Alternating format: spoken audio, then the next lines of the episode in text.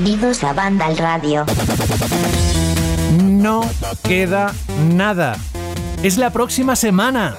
Ya verás, contad los días. Así, tranquilamente. ¿Veis? Enseguida llegáis, ya no tenéis que contar meses, ni arrancar las hojas del calendario.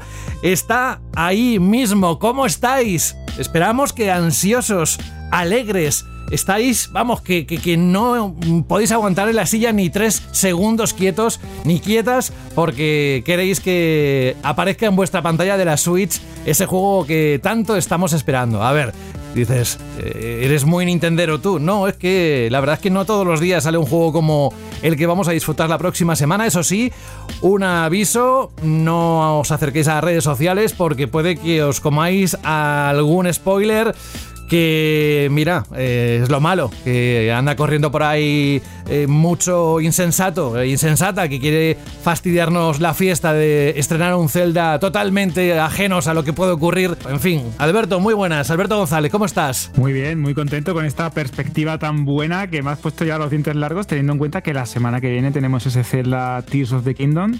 Es que como bien dices, no todos los años, no todas las semanas, no todos los días podemos decir que se estrena un nuevo juego de la saga Zelda y que parece, parece por las impresiones que nos comentó Carlos la semana pasada, que ya no es que se venga un juego muy bueno, que es algo que esperamos, sino que se viene uno de esos títulos que son capaces de marcar un antes y un después en el mundo del videojuego. Y es una pena que, pues lo que decía, que si hasta que tú no metas el cartucho en la consola o te lo descargues digitalmente, que alguien te cuente lo que puede pasar. De hecho, hoy alguien me ha venido diciendo, ¿sabéis lo que pasa en él? Digo, eh, quieto. Quieto, no digas nada.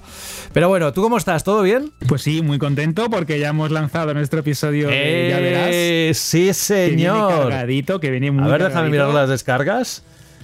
¡Hola! qué bien, qué maravilla. Que ya me pones más contento todavía porque no, no, estaba viendo. Espera que te lo ponga por el chat, ya verás. que ya verás, si nunca mejor dicho, así que súper feliz. Y además, pues eso, con un Zelda, con el día 4 de mayo, que estamos aquí celebrando el día de Star Wars. Yo por lo Feliz día de Star Wars para ti. A mi manera. Así que yo creo que se junta el hambre con las ganas de comer, todo. Yo sí, yo estoy muy contento hoy, José, la verdad. Así que con muchas ganas es tu de día. Esta... Sí, sí, es mi día. Pero ¿cómo no va a ser tu día fricazo si lo que has subido a Instagram es vestido de Jedi con una espada láser de esas? Pues exacto, ¿qué te voy a decir, José? Si ya no hay ticket de devolución. Pues yo soy así, con mi cosplay, con mi cosplay. Son muchos años, ¿no? ¿Ya? son muchos años con mi, con mi casco de Darth Vader y contento porque encima estaba también aprovechando pues para escribir una partida de rol del juego de Star Wars para este fin de semana que mis amigos me la han pedido. Ay, por favor, una temática. Digo, venga, yo aquí, yo aquí lo hago, te pinto los muñecos, te escribo el juego de rol de Star Wars y te lo preparo todo porque es que a mí me da igual, porque es que yo disfruto. Y encima jugando al Jedi Survivor, ¿no? El último juego de la, de la saga Jedi, Star Wars Jedi. Así que, bueno, yo más, contento que nada. Que menos mal del parche este que recibimos cuando, el martes, ¿no? Me parece, porque el juego, la verdad es que era un poco injugable. A ver, sí, se podía jugar, pero no disfrutabas de la forma que a todos nos gusta. Exacto, la verdad es que el modo rendimiento era un poco, un poco lotería y había demasiadas perturbaciones en la fuerza. Ahora va un poquito más qué bien hilado, qué bien hilado. Exacto, iba un poquito más fino y la verdad es que se ve muy, muy guay. Si tienes un televisor o un proyector 4K, esos juegos que te llaman mucho la atención porque técnicamente, pese a todos esos defectos que tiene, eh, se ve bien bonito. Y para mí me está haciendo reconciliarme un poquito con el primer título que me sigue pareciendo un juego mediocre y este parece como que mejora bastante en algunos aspectos, otros igual, no os voy a mentir. Pero bueno, disfrutando. Vale, vamos a dejar unos días que pase también para que podamos jugar el resto y ya luego si quieres vamos comprobando que supongo que algún parche más habrá de camino. Gracias Alberto González desde Málaga. Por cierto, yo no me he saludado a mí mismo ni a vosotros, así que uh, mira con la manita diciendo hola a todos y a todas de José de la Fuente. Llevamos tantos años en antena, eh, bueno, haciendo el programa, que es difícil pensar que no nos conocéis, pero puede ser que haya alguien, Fran Gematas, muy buenas. Muy buenas, yo sí te conozco, ¿eh? Sí, no, en persona no. por ejemplo. es verdad. No, pero que igual hay gente que se ha conectado hace poco, eh, no sé, hace un año, o, igual ha empezado esa temporada, o este mes, vete tú a saber. Lo que sí que tengo que decir, Fran, para eh, hacer honor a la verdad, si antes dijimos que el Ya Verás estaba teniendo cifras de descarga impresionantes, es dar las gracias a todos los que están al otro lado, porque el programa pasado, el número 35 con The Legend of Zelda, con el Jedi Survivor y con el Cosmic Wheel Sisterhood, ha alcanzado récord en una semana de descargas, siendo posiblemente uno de los más descargados en toda la historia de Banda Radio. Así que estamos súper contentos, pero lo que más nos importa es que disfrutéis del contenido y de todo lo que vaya viniendo. ¿Tú cómo estás? ¿Todo bien? Yo muy bien, estupendamente. ¿Sí? ¿Tienes algún chiste para mí? No, no, es igual, ya lo harás. no, no, hace falta que te lo pida. Sí, ya lo harás. Bueno, oye, Frank, que también te quedan unos días también a ti para disfrutar de ese juego que sé que estás esperando muy fuerte. Y nada, un abrazo, gracias por estar aquí. Vuelvo a decir lo mismo que la semana pasada, que hoy tampoco esperamos a Rubén Mercado porque no podía, bueno, pues hacer eh, acto de presencia aquí en el podcast, que lo hará la próxima semana, o sea que está todo controlado. Y Jorge Cano, muy buenas. Hola, buenas. ¿Tú cómo estás? Máquina. Pues muy bien, la verdad, esta semana cortita para los que somos de Madrid, porque fue fiesta el lunes para toda España, pero para Madrid además también el martes, Así que cuando ya te, nos hemos querido dar cuenta, ya la semana se está acabando. no, no. Es que casi por tres días podría haber dicho, oye, pues mira, ya no vamos y, hacemos un, puente completo de fin de semana a fin de semana. Jorge, en la actualidad de los videojuegos, me gusta siempre preguntarte, ¿hay algo más que debamos saber o simplemente referenciarlo eh, de lo que hay en la página web, pero que no vamos a tocar hoy aquí? Hoy tenemos un tema que tiene que ver con la PlayStation 5, pero eso será un, dentro de un ratito. ¿Algo que destacar? Sí, bueno, yo creo que el tema de la semana ha sido eh, lo mal que ha salido Redfall, el juego que vamos a analizar hoy aquí, que vamos a explicar los motivos. Y bueno, pues ha dado muchísimo que hablar, la verdad, porque nadie se esperaba que un juego de Bethesda y de Arkane fuera tan flojillo. A ver, hay gente que tenía la mosca tras la oreja, que no decía que no pintaba muy bien, yo no le veía que tuviera tan mala pinta, que podía tener su opinión, pero en cualquier caso yo creo que nos ha sorprendido a todos un poco las malas valoraciones, el estado por el que ha salido el juego, ahora lo explicará Fran, y tanto es así que hasta Phil Spencer ha tenido que salir a dar la cara el jueves por la tarde y pedir disculpas. o sea que es bastante llamativo, ¿no? Que un directivo de una compañía como esta eh, tenga que salir a decir que, que no está contento con el resultado del juego y que no le gusta decepcionar a la comunidad de Kitbox.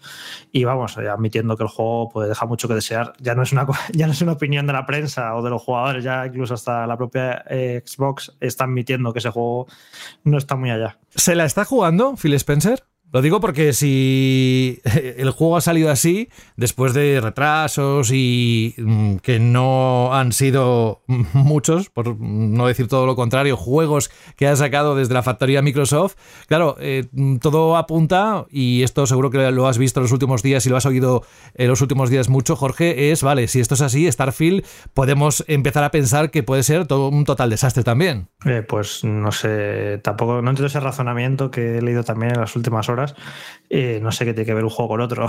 Sabes que sí, que son de Bethesda, pero no tiene nada que ver. Starfield es un desarrollo hiper importante que lleva un montón de años, que está teniendo el apoyo, de hecho, ya han dicho por ahí algunos insiders que, que está teniendo apoyo directo de Microsoft y que no tiene nada que ver la escala del proyecto y la importancia y que haya salido mal este, pues no quiere salir mal, no quiere decir que va a salir mal Starfield. Por esa misma regla, el Hi-Fi Rush, que salió muy bien, pues ¿qué pasa con ese? Que sé por qué no salió mal, como Redfall, no sé, no son juegos diferentes, son estudios diferentes y no, yo creo que no hay que tener la boca tras la oreja. Si hay que tenerla es por el estado en el que veces ha sacado en el pasado juegos tan ambiciosos como este, que los ha sacado y iban de aquella manera, con un montón de problemas, bugs y demás. Por eso, por, los precedentes, pues sí que podríamos estar eh, mosqueados pero no porque Redfall haya salido mal, que yo creo que no tiene absolutamente nada que ver con, el posible resultado de Starfield. Como vamos a hablar dentro de un ratito, lo va a hacer Fran, porque el análisis eh, lo, va a contar él. Ya hablaremos un poco más de, lo que ha pasado con Redfall, sus puntos débiles y que no es propio de un estudio tan conocido como Arkane que saque un juego así, de esta forma, que le ha extrañado a, incluso a aquellos que, que ni por la más remota casualidad pensaban que iba a salir un producto como, como ha salido. Bueno, pues nosotros vamos a meternos ahora en noticias. Tan solo deciros que, eh, dos cosas. Una, la próxima semana seguro, sí o sí, ¿verdad, Jorge? Habrá análisis completo del nuevo Zelda. Eso ya lo podemos decir, ¿no? No hace falta esperar hasta el final del programa para anunciarlo, ¿no? Eh, bueno, sí, sí. Eh, sale la semana que viene, sale a la venta el viernes, así que intentaremos tener el análisis en el programa de la semana que viene. Vale, y luego, para ya también, no sé, por adelantar cosas, Vamos a escuchar al final del programa una canción que nos ha pedido Rafa A. Punto, eh, que tiene que ver con el juego The Plague of Tale Requiem. Es una canción preciosa que además tiene, aparece en el juego en un momento emotivo. Yo no he jugado, eh, o sea, es lo, lo, que dice él, pero luego leeremos el correo, sabéis que es el colofón final. Ahora nos vamos a las noticias y ojo que esto os puede interesar sobre todo si habéis comprado una PlayStation 5, si no la habéis comprado, si os gusta Sony, si queréis saber qué planes podría tener, porque ahora vamos a ello radio. Pues eso, como decíamos, hay muchos rumores alrededor de que Sony podría estar desarrollando una versión más potente de PlayStation 5. Fijaos, esa noticia que va a conformar el bloque de actualidad y la verdad es que puede dar un poco de chicha. Y es que lo que popularmente ya se conoce como la PlayStation 5 Pro podría estar más cerca de lo que pensamos.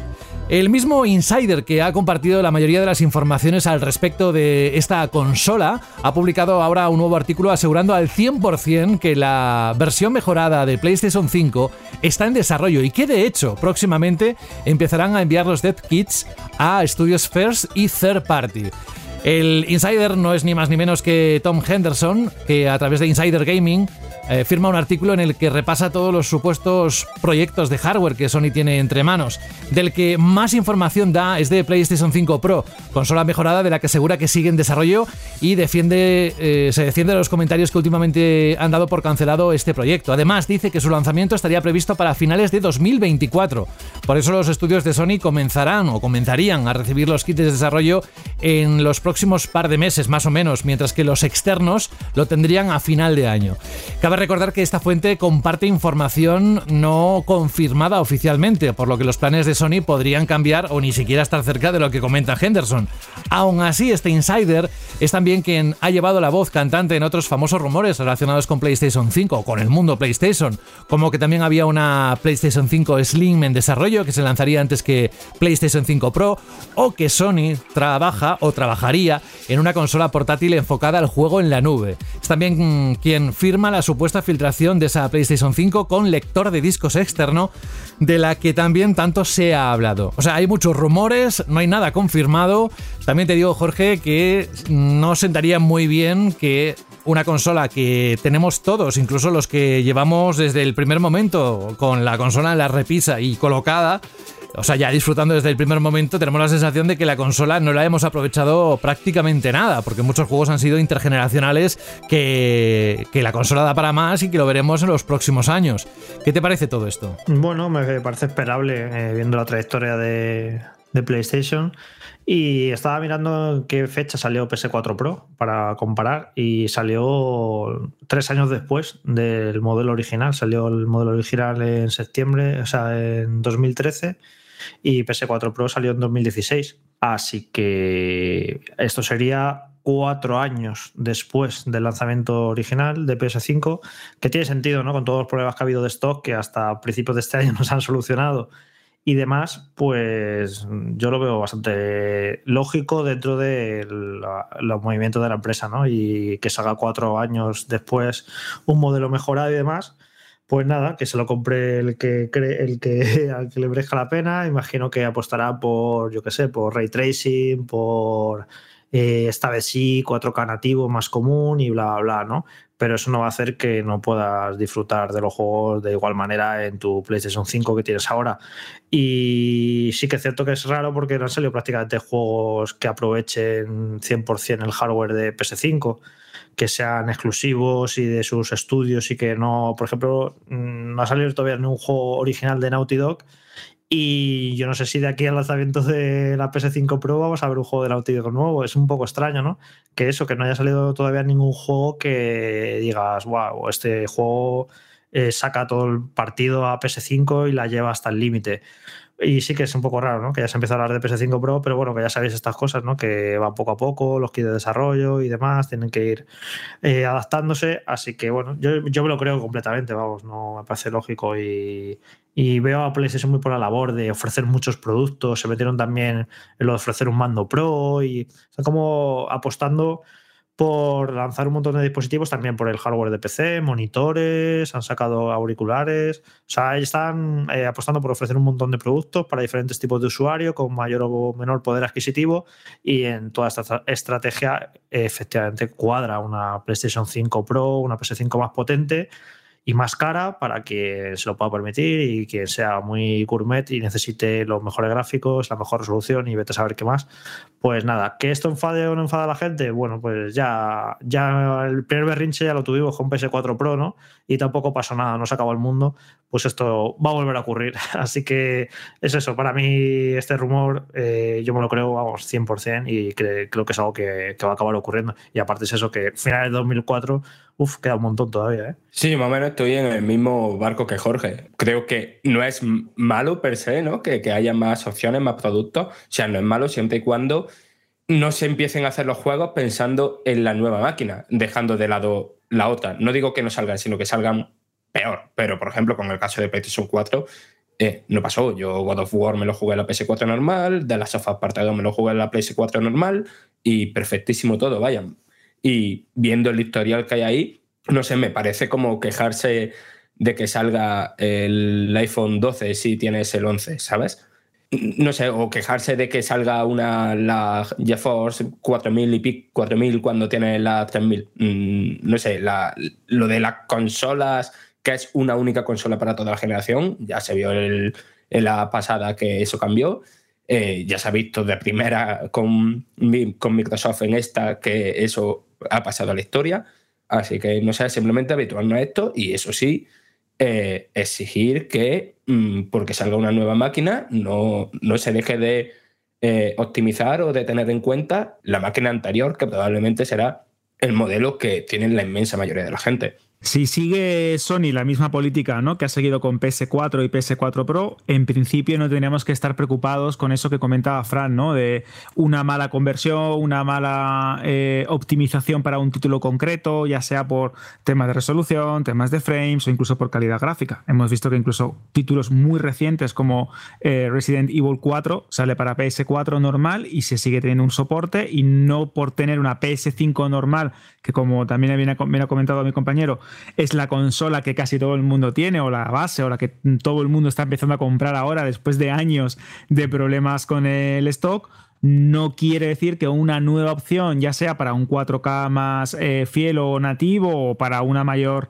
eh, tasa de fotogramas por segundo o por cualquier tipo de formato que puedan eh, traernos el mercado tecnológico en los próximos años, vete a saber si resolución 8K, etcétera, etcétera. En principio, no tiene por qué perjudicar al usuario de a pie. De hecho, es como estamos viendo en la industria tecnológica, es una eh, tendencia cada vez más asentada, un modelo eh, básico que, es, que cumple con las funciones de entretenimiento o de especificaciones para cualquier tipo de consumidor o para la gran mayoría, y luego una versión Pro con técnicas o con tecnología un poquito más afinada, con mayor capacidad de rendimiento, a lo mejor pueden también aprovechar para aumentar el espacio del disco duro eh, o de la unidad de estado sólido, que suele ser el gran punto negro de este tipo de, máquinas. Y de hecho, conozco muchos amigos y yo también me estoy viendo ya en ella de tener que aumentarlo porque esos 800 gigas y, o incluso menos, ¿no? En el caso de PS5, no son demasiados y al final te acaban presionando a buscarte las habichuelas de otra manera. Pero bueno, Sí, es curioso como ya eh, hemos asumido que este, ese es el ritmo de cuatro años, hay una revisión entre medias con una versión mejorada de la consola que se lanzó en el mercado al principio y que nos ofrece pues mejores modos gráficos, mayor fidelidad, etcétera. Bueno, también da un poquito de coraje porque estamos hablando de que no se ha llegado a aprovechar, no hemos visto ni el techo gráfico, ni eh, la gran mayoría de juegos son intergeneracionales y ya están hablando de una consola versión Pro que puede llegar el año que viene. Pues no sé, también entiendo que la gente se enfade un poco, pero en cualquier caso son opciones para públicos muy concretos. No sé la proporción, porque no tengo el dato, de PS4 a PS4 Pro, pero está claro que PS4 Pro era un tipo de máquina, un tipo de, dispositivo muy enfocado para un tipo de usuario muy concreto y al final todo el mundo tiene la PS4 normal o la base o la Slim o como la queramos llamar y es bastante probable que esto también se repita en el caso de, PS5, que también no descarto que haya una revisión Slim, como también decían algunos rumores, o algún tipo de versión un poquito más económica, como esa versión que decían que no iba a tener ya de serie el, lector como la digital, pero aún más barata. Bueno, vamos a ver cómo, cómo evoluciona, pero está claro que es una tendencia esto de la versión normal y la versión Pro que ha venido para quedarse en el mundo de las consolas. Y mira, el que le enfade, pues que piense que a lo mejor sirve para que el modelo normal baje un poco de precio. Y pues mira, así más gente puede acceder a la consola, porque encima la consola no es que haya, desde su lanzamiento no es que haya bajado de precio. Ha aumentado, encima, encima, ha subido de precio, ¿no? Está a 550. Así que a ver si que salga una PS5 Pro en el horizonte hace que empuja el precio para abajo de la PS5 normal. O como decían, que salga una Slim o un modelo es más barato, eh, lo del lector opcional y todo esto que lo estuvimos comentando, pues mira, si sirve para que salga una PS5 más accesible para la gente, pues mejor. Estoy pensando una cosa que sí que no me gustaría, pero la veo demasiado probable. Eh, estaba también el rumor de la PS5 Slim, que sería una PS5 sin lector de disco, ¿no? O sea, con lector de disco extraíble. Que creo que en ningún momento se iba a confirmar si ese lector de disco extraíble Mm, vendría dentro de la caja o habría que comentarlo por separado.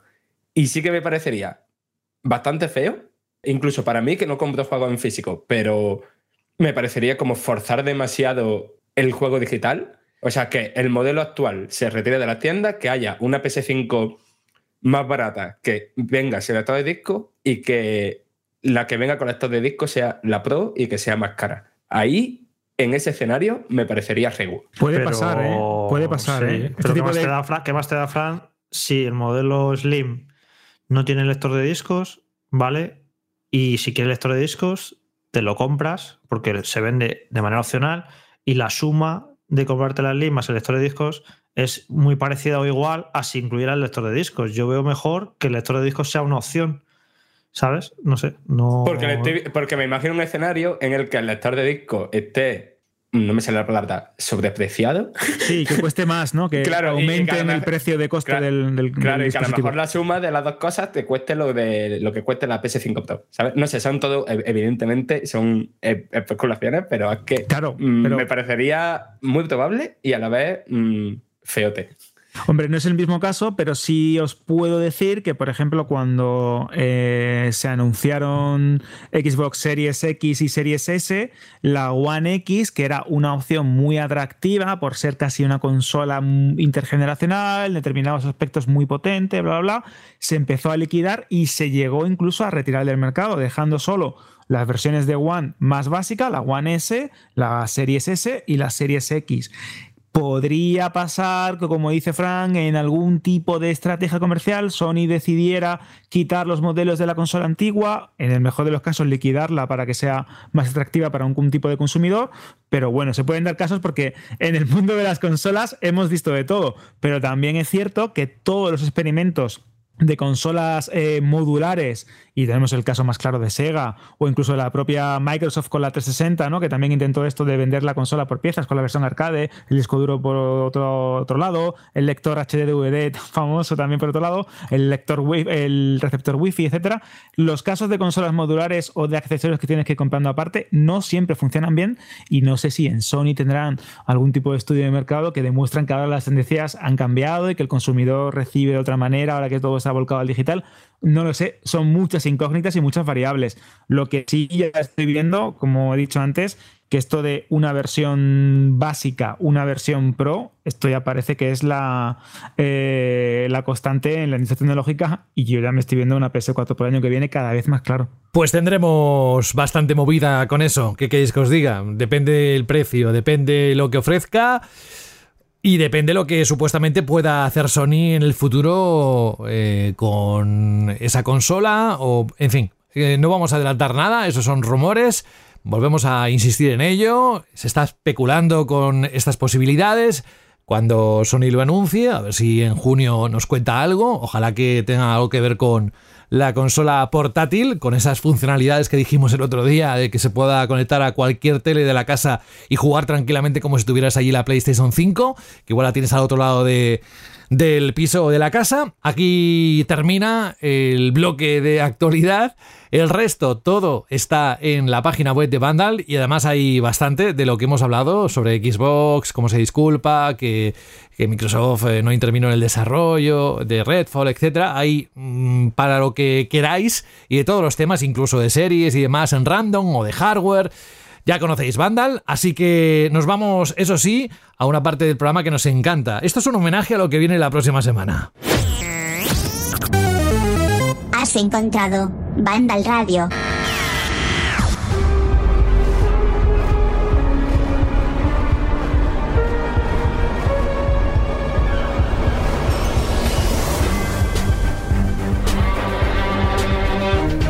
Es oficialmente el juego de Arkane Studios peor valorado por la prensa especializada. El shooter cooperativo con vampiros de Arkane se ha estrenado en Metacritic con una media de 62 sobre 100 en ordenadores y de 64 sobre 100 en series XS. Pero es que ahora mismo, eso fue cuando se lanzó, ahora mismo, que fue el 2 de mayo, hace nada, hace unos días.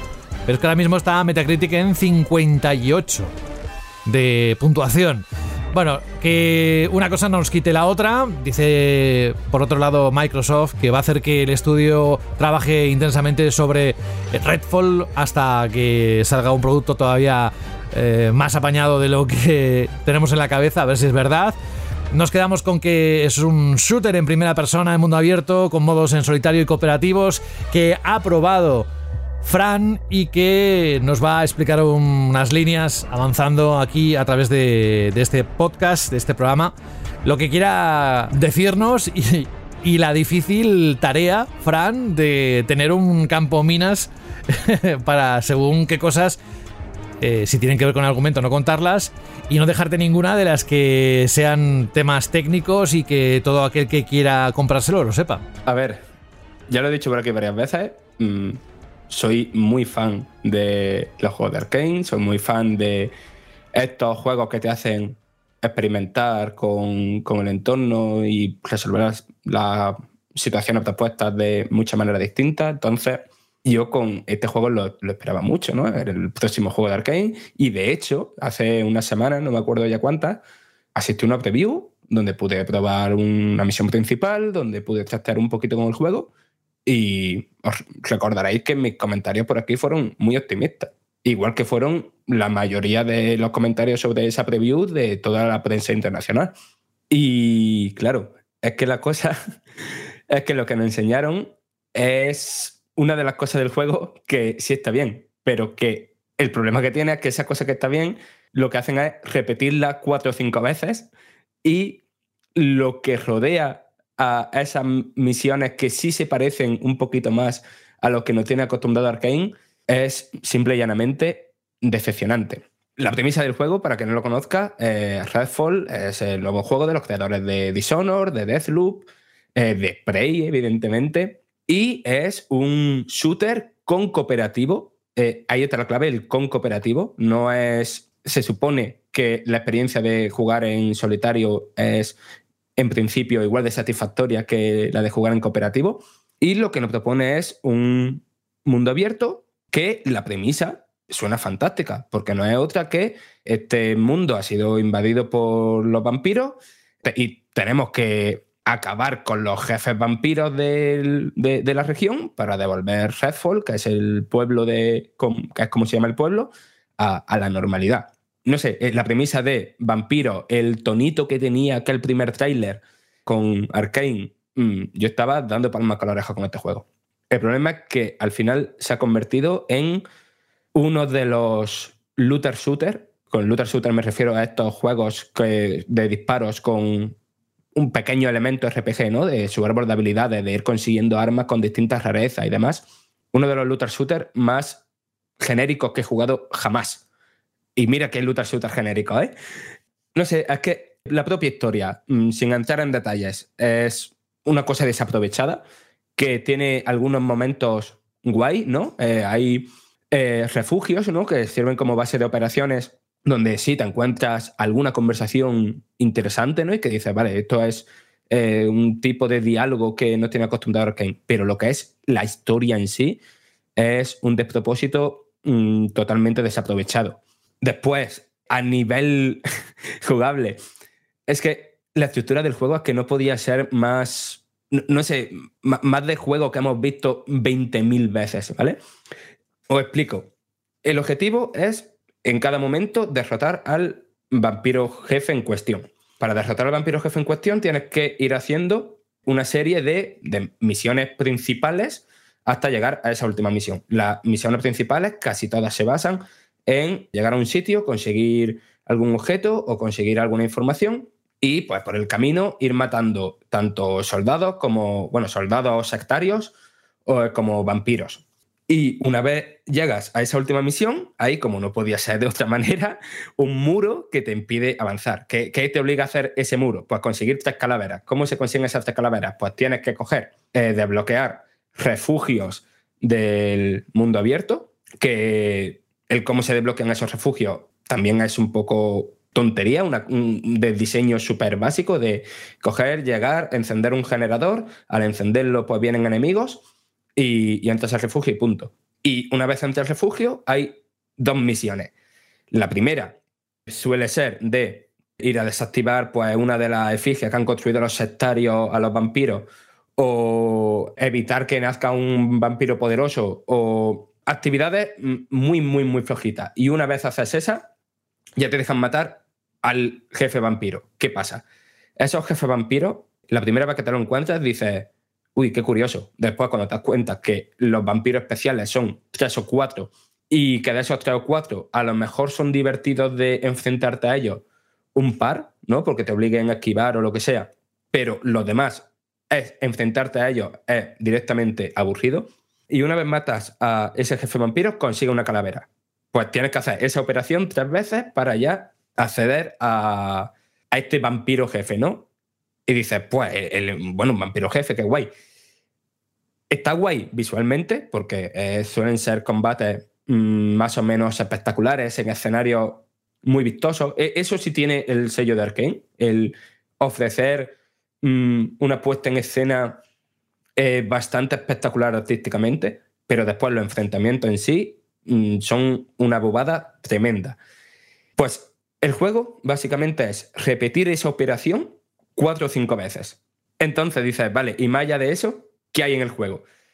O sea, aparte, todas estas misiones, eh, el diseño de niveles característicos de Arkane, ¿no? Esto que he dicho de ofrecer muchas maneras de, de afrontar las situaciones, muchos caminos y demás, no está. O sea, está en cuatro, tres, cuatro misiones principales muy concretas que, que el escenario sí ofrece un poquito más de juego, pero no tanto de, de distintas maneras de resolver la misión, sino de distintas formas de entrar al lugar y de, de afrontarlo.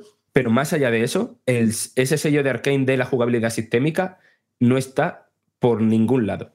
Y más allá de eso, ¿qué hay? Pues misiones secundarias que, aunque son interesantes para ofrecerte algo más de contexto del mundo, jugablemente mm, no tienen nada. O sea, son misiones de recadero total que que solo sirven pues para eso, para hacer lo mismo que está haciendo en las misiones principales.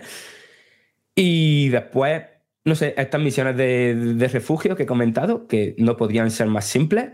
Y todo esto que estoy contando, digamos que es como la parte genérica del juego. Pero después que está la parte mala del juego. La parte mala del juego que es, ya cuando hablé de Deathloop por aquí ya comenté que estaría bien que la inteligencia artificial evolucionara un poco. Aquí no solo es que no haya evolucionado, sino creo que es de las IAs más erráticas que, he visto en un videojuego durante mucho, mucho tiempo.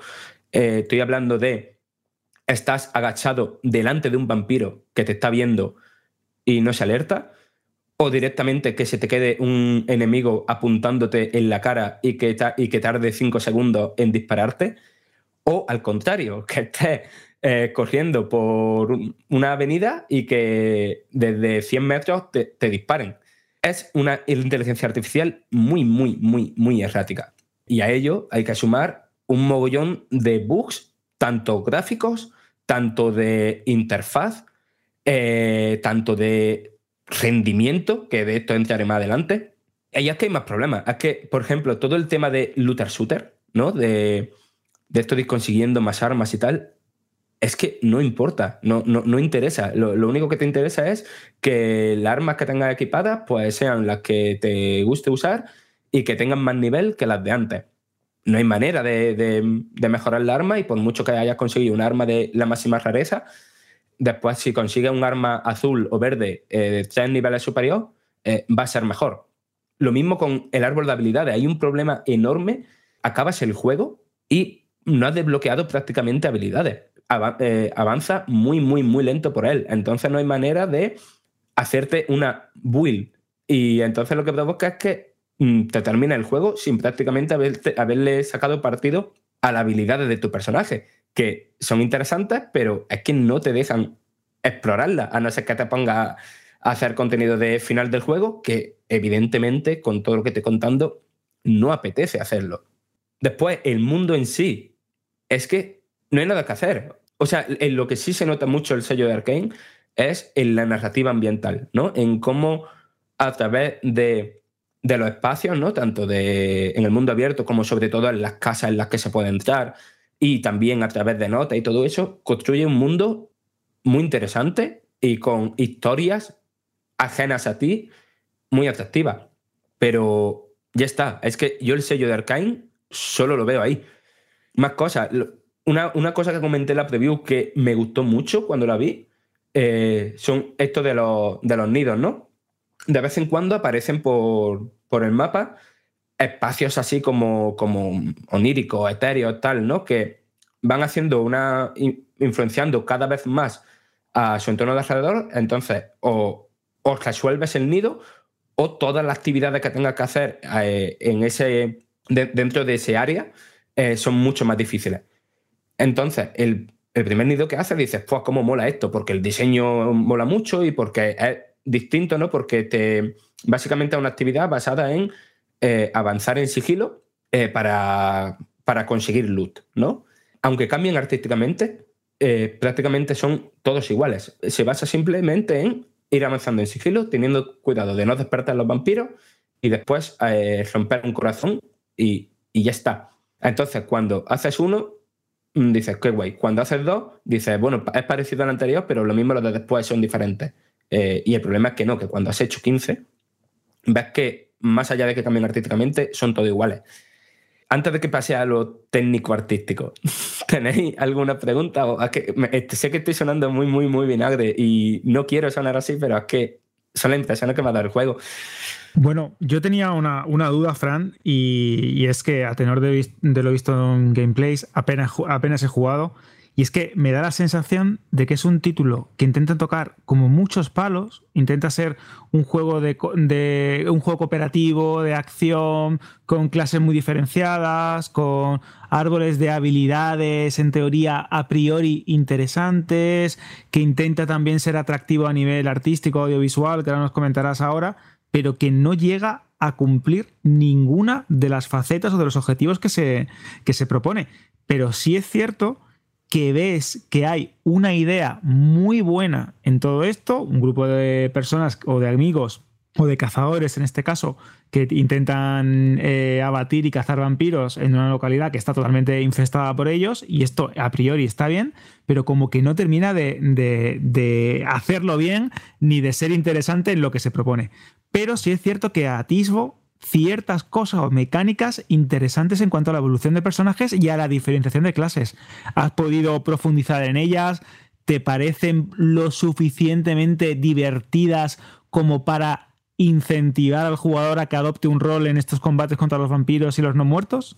No, y por un motivo. Tú te pones a leer las habilidades y dices, ¡fuah! ¡Qué guapo! Claro, es que De, de, todos, de todos. ¿Qué pasa? que, claro, son cuatro personajes muy distintos. Yo, por ejemplo, con Laila, que es con la que he jugado prácticamente todo el rato, eh, me gusta mucho cuando el juego me deja eh, ir, ponerme, eh, ir poniéndome saltando con el ascensor, ir eliminando a una barbaridad de enemigos desde arriba, mientras prácticamente ellos no, no me pueden tocar, porque voy ahí como si fuera Super Mario, ¿sabes? Pero ¿qué pasa? El diseño de niveles no está hecho para Leila, no está hecho para Debrin, creo que se llamaba. No está hecho, claro, aquel diseño de niveles no puede estar hecho para ningún personaje concreto. Entonces, el diseño de niveles es súper plano y no permite aprovechar eh, cada, los sistemas de, cada personaje. Entonces, sí, hay situaciones muy concretas en las que sí puedes sacar provecho de, mm, ciertas habilidades concretas. Eh, y hay momentos en los que ves cómo la combinación de, de las habilidades de un personaje con otro, pues puede funcionar muy guay. Pero es que eso es situaciones muy, muy, muy concretas. Y es que es lo que dice Alberto, es que todo el rato se ve que el juego no ha tenido una dirección clara, que se ve constantemente que han ido intentando desarrollar ideas hasta que han visto, oye, se nos echa el tiempo encima, eh, hay que ponerle esto el lacito y, y, copiarlo en un disco. Y claro, lo que ha quedado es un amasijo de ideas sin desarrollar. Y aquí eso se ve muy claramente mientras va explorando el escenario y ves muchas cosas destructibles, ¿no? De barriles, de cosas que generan electricidad, de mm, generadores, cosas interactivas que al final después no aprovechas y que a lo mejor metieron eso ahí para una mecánica que iban a introducir y que al final o no introdujeron o la acabaron descartando. Y no sé, o sea, es un juego que manda dice tener que decir esto de un juego de Arkane, pero es que, que se siente genérico. Es que se percibe como un looter shooter de los que sacaron poco después de Borderlands intentando replicarlo y que evidentemente muy, muy, muy pocos eh, consiguieron hacer algo interesante con ello. A mí me da la Fran, y me recuerda a veces a lo que le pasó a BioWare con, con Azen. Es decir, un juego que tiene una base que se desarrolla de una manera totalmente turbulenta, que no tiene una dirección, porque en este caso con lo de BioWare y en este caso de Arkane es el mismo problema. Diferentes equipos dentro de un gran estudio, unos desarrollan, como bien dices, una serie de mecánicas o intentan eh, desarrollar una buena idea, pero no hay una visión de conjunto, no hay una una coordinación entre todos, estos, eh, todos los elementos ¿no? que, participan a la hora de desarrollar un videojuego y al final te queda un monstruo de Frankenstein que da igual que lo retrases, que da igual que cambies la fecha de lanzamiento, porque sí, puedes arreglar problemas técnicos, que los tienes, puedes arreglar el tema de los 30 frames por segundo y subirlo a 60, que esto también ahora nos hablarás cuando hables del apartado técnico, pero hay ciertos elementos del core jugable de la manera, como bien dices, de en la que están diseñados los escenarios o en la que está planteado el videojuego, que eso da igual que eso ya no lo puedes cambiar y no puedes echar por, eh, por tierra el trabajo que está ya eh, mal concebido o mal, mal, diseñado desde un primer momento. Y esto es lo, lo, que ha comentado también Phil Spencer en estas disculpas en, en, un canal de YouTube, en la que decía que sí, que daba igual que se retrasara el juego tres semanas, tres, cuatro o cinco meses para arreglar determinados aspectos técnicos, que eso a lo mejor sí lo puedes hacer, pero el problema era un fallo de dirección, un fallo a la hora de concebir el juego y de ofrecerlo a los jugadores de la mejor manera.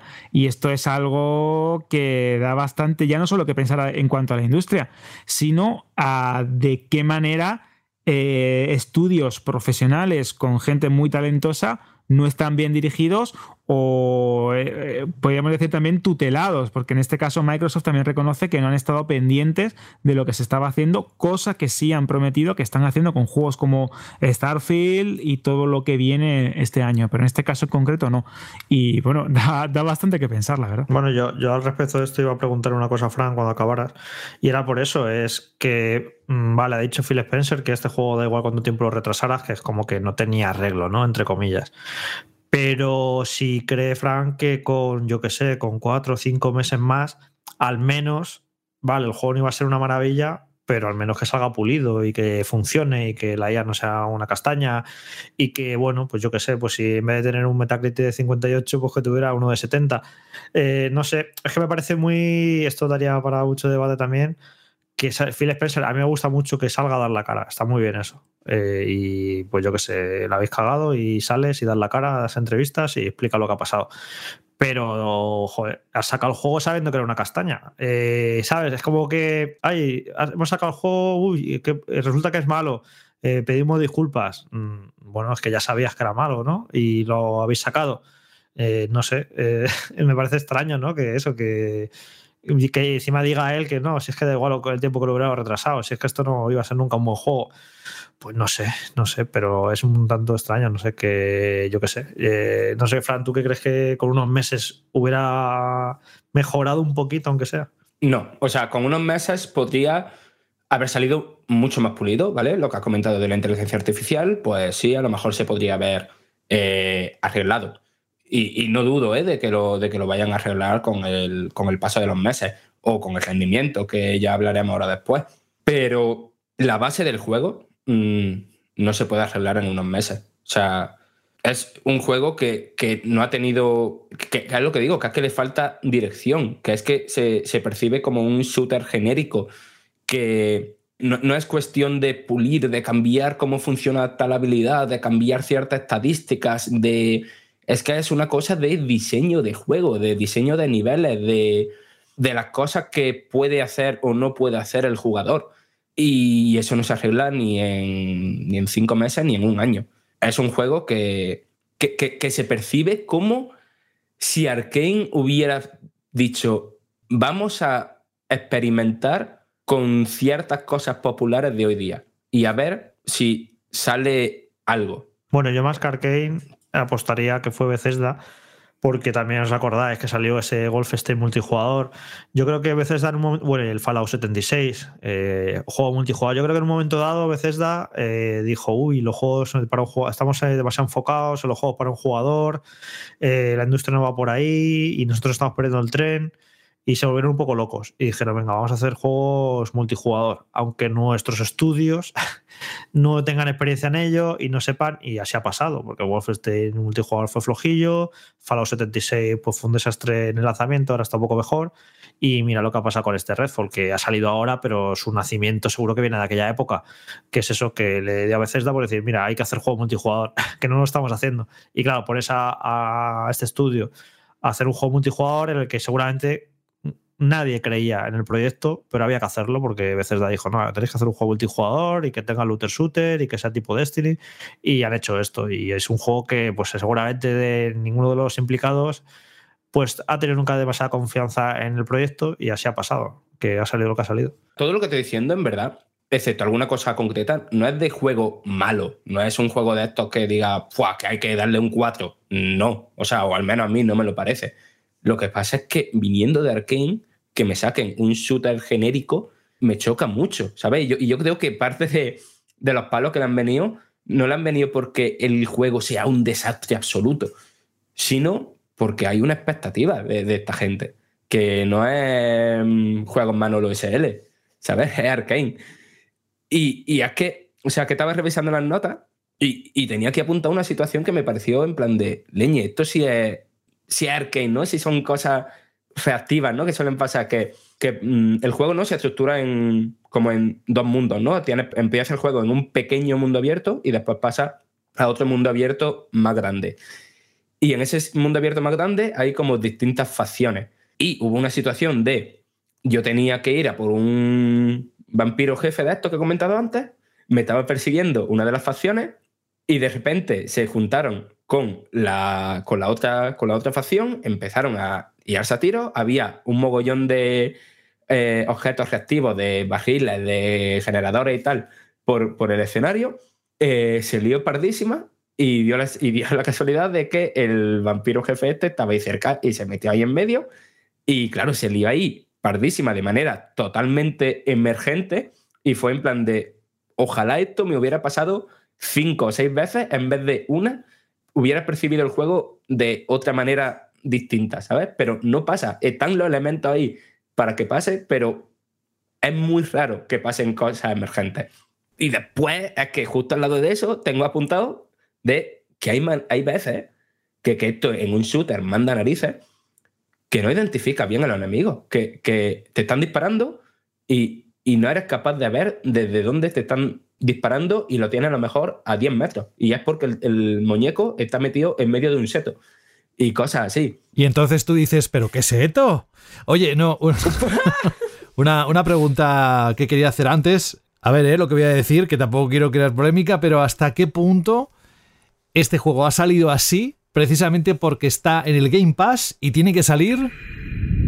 Play it day one with Game Pass. ¿Algo ha tenido que ver? A ver, a lo mejor, no sé, esto es totalmente especulación, por supuesto. Pero a lo mejor, si no existiera el Game Pass, este juego no habría salido. Y yo creo que si ha salido así, es porque se lo querían quitar ya de en medio. Porque no querían, o sea, no querían. O Arkane no estaba a gusto siguiendo trabajando en, mm, con el seguir trabajando en esto.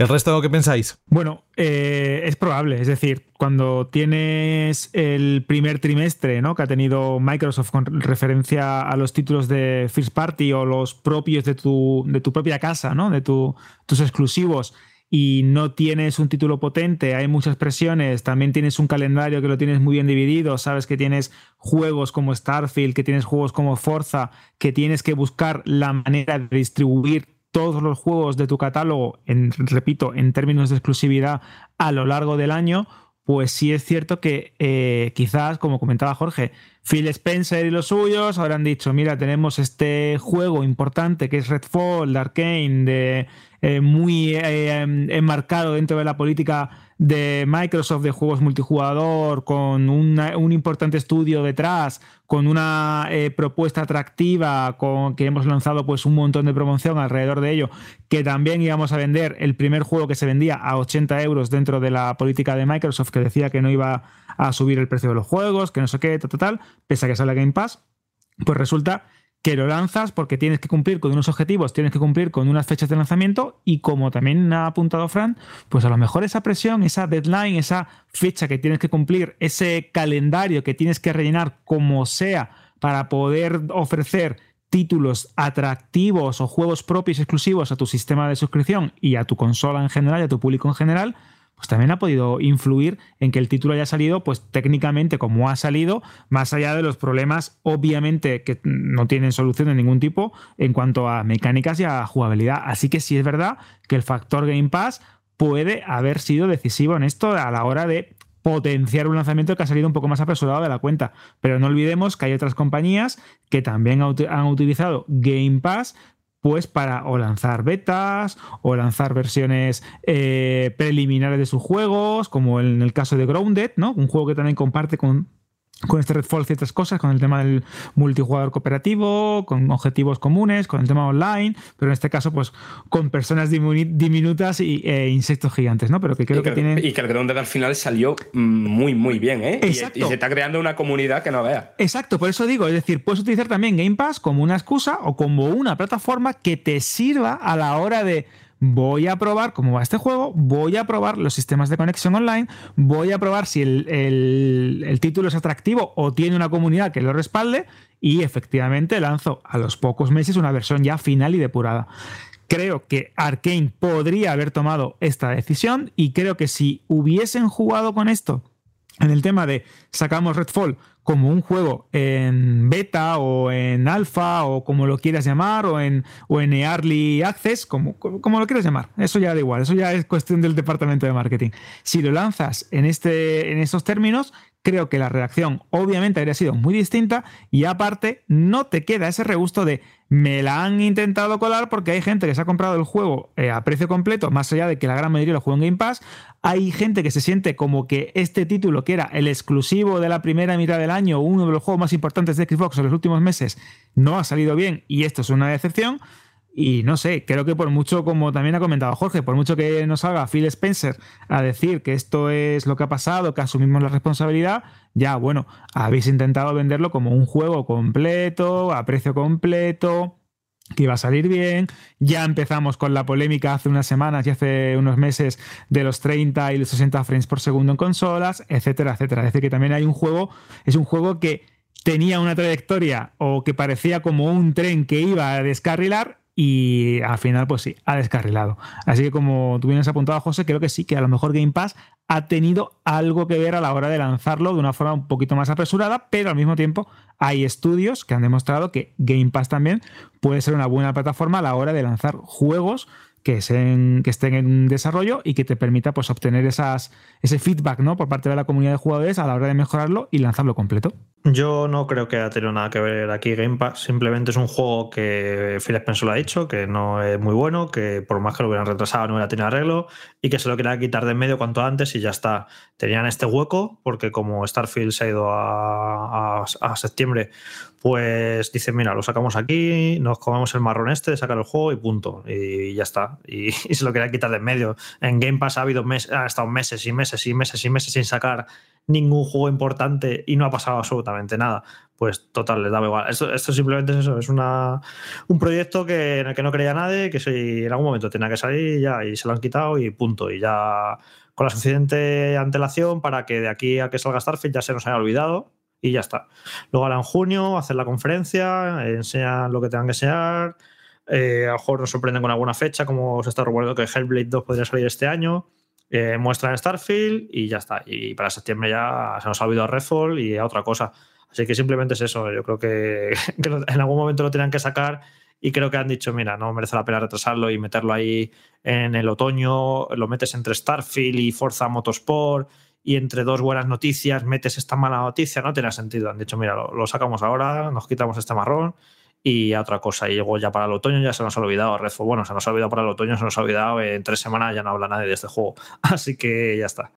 Volvemos a Fran, que todavía le queda algo, sobre todo la parte técnica ¿no? del juego, eh, para que nos cuente qué ha encontrado y nada, somos todo oídos, Fran. Vale, mira, ahora que has dicho oído, antes de empezar por lo visual, mm, voy a hablar de lo musical, que, a ver, no es la mejor banda sonora que haya hecho Arkane, pero creo que la música está a un a muy buen nivel. Hay mm, tanto los temas en sí como el dónde suenan y el momento en el que suenan. Y a nivel de doblaje en español está también más, más que decente. Pero, en lo técnico, Alberto, ¿tú lo has jugado en Xbox Series X? Sí, de hecho, me parece que, fíjate lo que te digo, es un juego de contrastes. Es decir, veo que está bien, pero que está bien en foto fija. Una vez que te puedas, te empiezas a mover, te das cuenta que hay a lo mejor troncos o árboles que se ven eh, que están mal hechos o que tienen una textura fea o una distancia de dibujado. Veo incluso popping, personajes que, bueno, obviamente no, no vamos a hablar de las manos de esos personajes tan, tan exageradas y el diseño que tampoco me parece muy allá, pero es un juego de contrastes. Hay veces que me, parece que está muy bien el tema del eclipse, el tema de los atardeceres, eh, gasolineras, etcétera, pero otras veces parece un juego, pues eso, como hemos comentado, un poco Frankenstein.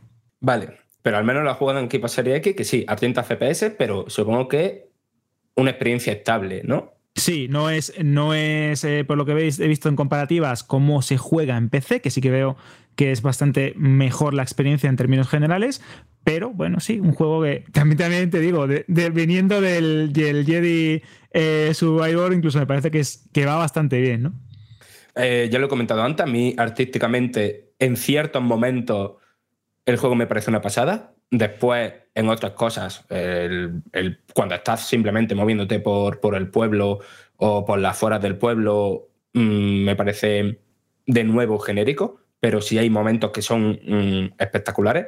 Pero a nivel de rendimiento, yo he jugado en PC.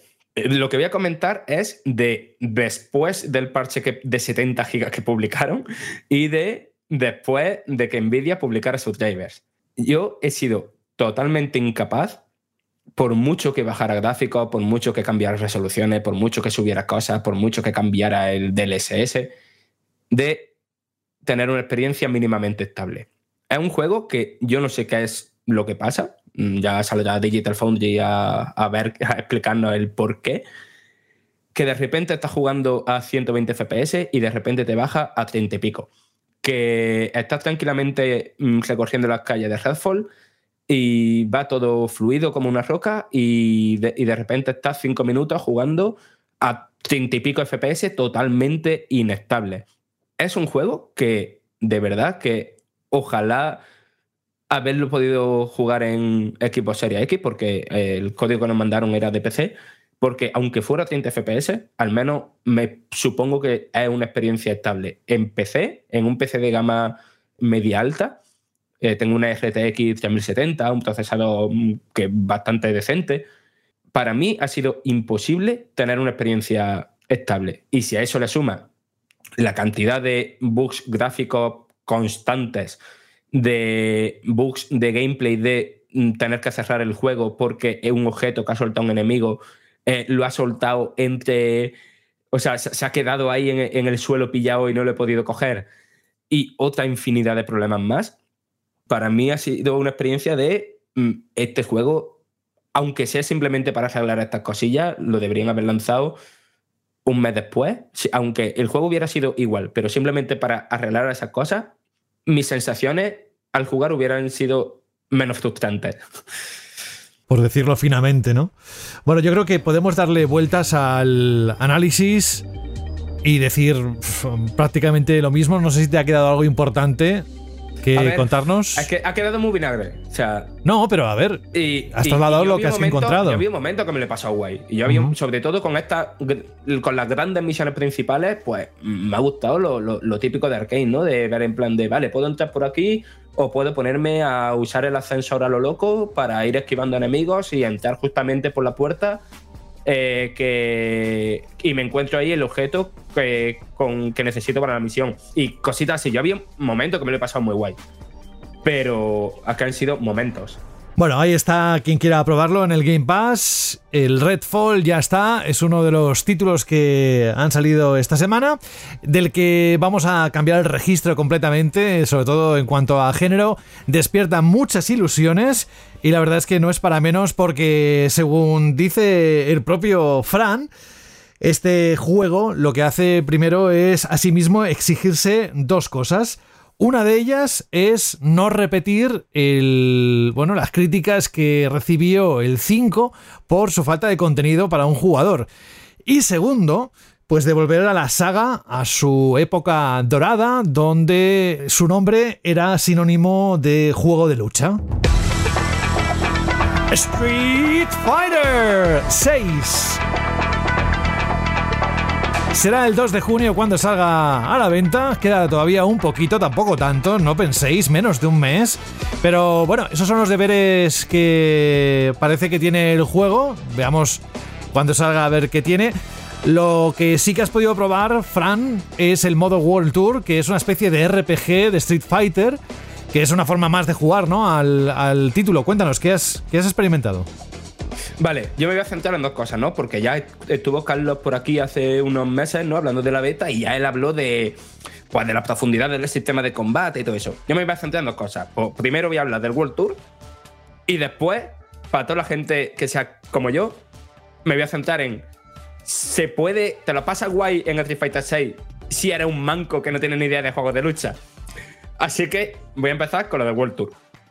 El World Tour es una cosa que a mí me ha impresionado bastante, porque sí, se veía lo de eh, que iba a tener un modo historia pues relativamente ambicioso y tal, pero es que al final es que es un RPG, es Street Fighter RPG. Es como meter Street Fighter en un Yakuza, ¿vale? Eh, tú eh, te creas tu personaje, te lo puedes crear de muchas maneras distintas que afectan, por cierto, la, la, longitud de los brazos, de las piernas, del torso y tal, afecta la jugabilidad. y te puedes crear, pues, a ti o la mayor aberración que se te pueda ocurrir. Y entonces, pues, empieza la historia como siendo como el pupilo, ¿no? De, este personaje nuevo de Street, Fighter, que, de Street Fighter 6, que lo metieron como DLC del 5 y que acabo de olvidar su nombre. Eh, disculpad, pero se me acaba de ir de la cabeza el nombre. Eh, y bueno, empiezas como pupilo de él y entonces lo que, lo que te enseña es eh, mira, aquí en Metro City, que es como se llama esta ciudad, lo que hacemos es pues pegarnos tortas por la calle. y entonces, pues, tú tienes a un mogollón de personajes con los que puedes o, hablar, ¿no? Y te dan. Y, te explican, pues, no sé, cualquier frase tonta de un RPG, o eh, te puedes partir la cara con él. Y, y, de repente, sin que haya ningún tipo de transición, pues la cámara eh, se mueve para la derecha o para la izquierda y se pone en pues, perspectiva lateral de Street Fighter y ha hecho un combate como súper rápido, súper ágil. ¿Buscabas el nombre de Daigo? Eh, Luke. Luke, sí, sí, sí, sí. Creo que es Luke. Sí, sí, sí. Anda, que sea Luke el nombre que buscabas en el día en el que estamos, ¿eh? También tiene Ah, su gracia, Es ¿eh? una señal, es una señal. Bueno, eh, a lo que va. Pues entonces, al, al final que va esto es un RPG que va subiendo de nivel, que te va mejorando tu equipamiento, de que tienes que ir usando eh, objetos consumibles tanto fuera como dentro de los combates para recuperar vida y tal. Y todo eso con una trama que de momento no parece muy interesante, pero que es entretenida y sobre todo bastante graciosa por el mundo que por, por cómo funciona ese mundo y la clave de esto es que mm, conforme vas avanzando eh, te vas encontrando con los personajes clave de Street Fighter, ¿no? Por ejemplo, con Chun-Li. Y tras hacer eh, una misión principal, eh, pues aprendes su estilo de lucha. Entonces tú vas personalizando a tu, luchador, primero con el estilo de lucha de, los luchadores que te hayan encontrado, y entonces tu personaje se mueve como ese personaje, pero mm, las técnicas especiales, ¿no?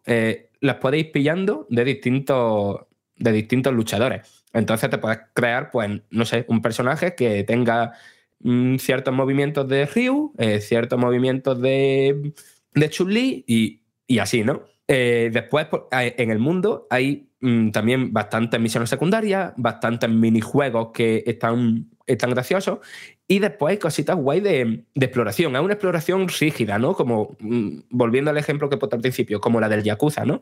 Pero puedes usar fuera del combate los movimientos de, no sé, por ejemplo, la patada esta voladora mm, de, de Chun-Li, ¿no? Para saltar de un tejado a otro y conseguir un objeto que está en la otra punta.